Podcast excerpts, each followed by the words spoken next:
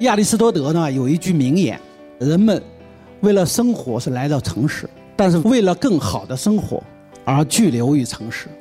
所以我想呢，城市是人类文明的结晶和流传的载体，建筑是历史的记忆、时代的坐标、文化的载体。一个城市乃至一个民族、一个国家，要把根留住，把魂留住，把美留住，必须创造出更多无愧于历史和时代的城市和建筑作品。所以，我们设计师某种意义上是在设计我们的生活。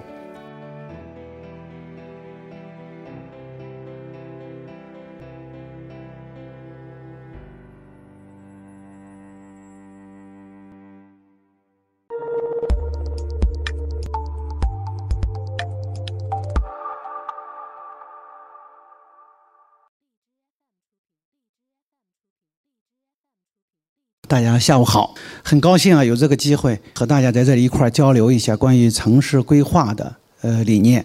呃，亚里士多德呢有一句名言：人们为了生活是来到城市，但是为了更好的生活而聚留于城市。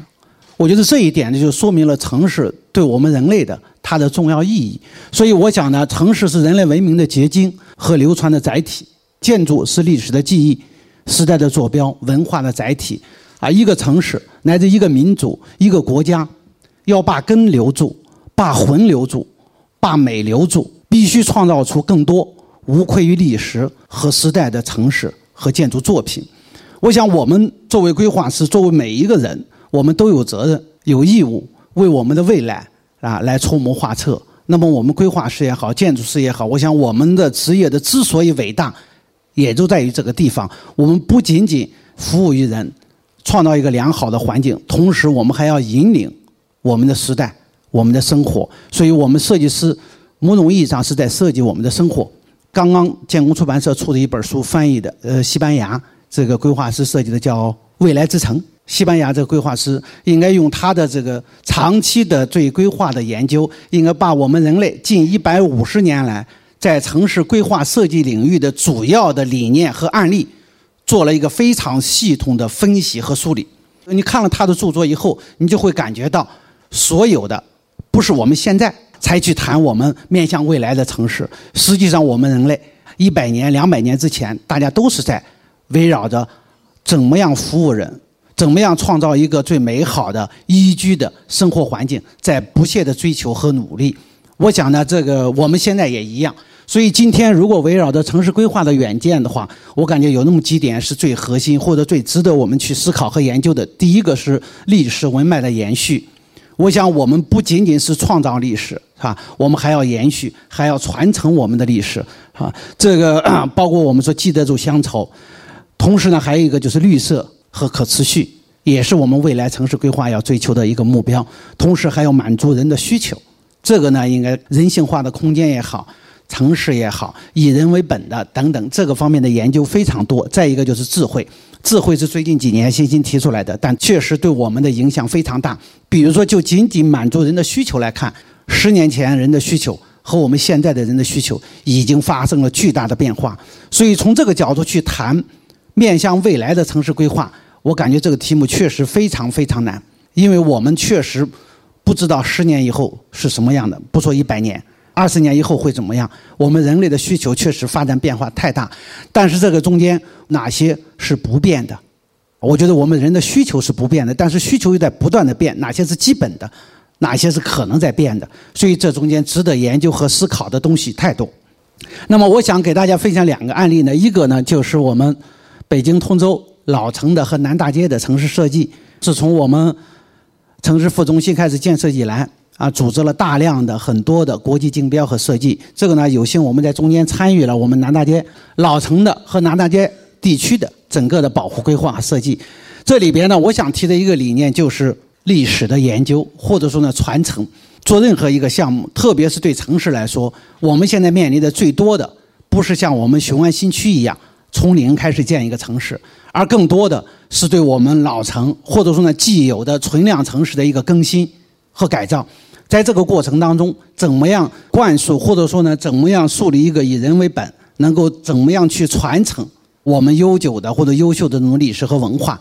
我觉得是我们设计师必须应该做的。所以，我想第一个就是要进行历史研究。大家知道，这个原来通州的话，应该是运河的呃这个最北端，或者说呢运河的起点。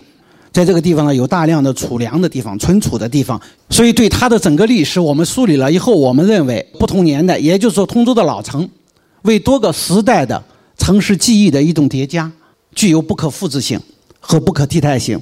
啊，不同年代留下的城市景观、各种遗产是值得我们去保留和传承的。城市副中心建设将使城市中心整个向东，社会结构、人口结构、城市形态等等都会发生一些大的变化。啊，但同时旧城依然是通州城市的根。最后，我们提出我们的绿色生态自然系统和谐宜居和新技术应用等等我们的一个设计理念。这是整个大致我们的一个设计理念的推演。六个片区之外的话，因为主要的这个老城还是以居住为主，所以最后呢，我们提出一个理念：千秋古城，和谐新居。啊，实际上就是在原有的城市更新基础上，主要的是用于居住，包括有一些工厂，老的工厂现在可能更多的也要迁出，或者已经有的已经停产了。所以这中间呢，就提出了我们一个是控。要开发建设规模要要控制，同时呢，我们要升这个升主要是提升现有的基础设施的服务水平，同时呢，我们要留留呢，就是把古城、把我们的工业遗产，是吧？我想我们在创造历史的过程当中，我们同时要留住很多值得记忆的，啊，我们不仅仅说我们一保护，啊，就恢复到哪个哪个年代。因为它本身城市就是一个不断发展的过程，所以我们还想呢，包括工业遗产，我们也希望能够在这个区域里边啊得以保留，作为遗产把它留下来。这是南大街历史街区啊，整个老城实际上是这个啊大的一个区域里边，这是对它的现状的梳理啊，当然内容很多哈，我就选了一点，这是总的。第二个部分呢，或者说呢，另一个重点呢，就是南大街这一块呢，主要是有一个回民小区，相当于啊，也是保留。保存相对比较完整的空间基地，保存比较完整的一个区域。那么我们对这一块呢，是做了它的一个重点，进行了一个城市设计。从起源开始到我们构思到设计内容到城区整个的那个规划区域，我们做了一个系列的研究。这里边呢，特别是设计内容里边，涵盖了水系、城、仓、街、市啊，包括屋、包括人等等这些设计要素，在区域里边做了一个系统的梳理。在这个梳理的基础上，我们对各种要素进行了一个叠加和分析提取。这是规划的一个总体的规划范围，大家能够看得很明显。从空间基地、街巷基地，新的和老的是完全不一样的。这里边也提出了文化遗产的很多样性，具有保留价值的以及传统风貌相符的历史建筑和院落也是比较多的。这应该说是通州唯一的，或者说呢相对比较集中的一个区域。这是对它的建筑的一个分类，包括它的人文，包括对它的空间机理的一种修补，包括对一些功能的重新的再造和优化。啊，因为什么？因为只有这些是和老百姓真正的生活关联度最高的，直接关系到我们市民或者说呢居民的切身的利益。真正的大街。特别是以车辆为主的这种，对我们老百姓的影响并不大，或者说呢，关注度并不高啊。所以像这种开放空间、小的节点，我觉得是我们城市可持续发展过程当中，啊，或者说呢，是城市活力再造的一个很重要的一个切入点。这就是包括开放空间，包括街巷、建筑高度，这是对于基地的缝合和滋补啊。也就是说，对它的周边的私搭乱建和局部的有些开发啊，导致了整个空间基地。遭到了比较大的破坏，所以我们在整个这里边就对于局部的有些地区进行了一些滋补，是吧？重新啊给它定位，同时呢，呃，赋予它新的功能，这就是我们在设计中间是吧遵循的几个理念而已。谢谢大家。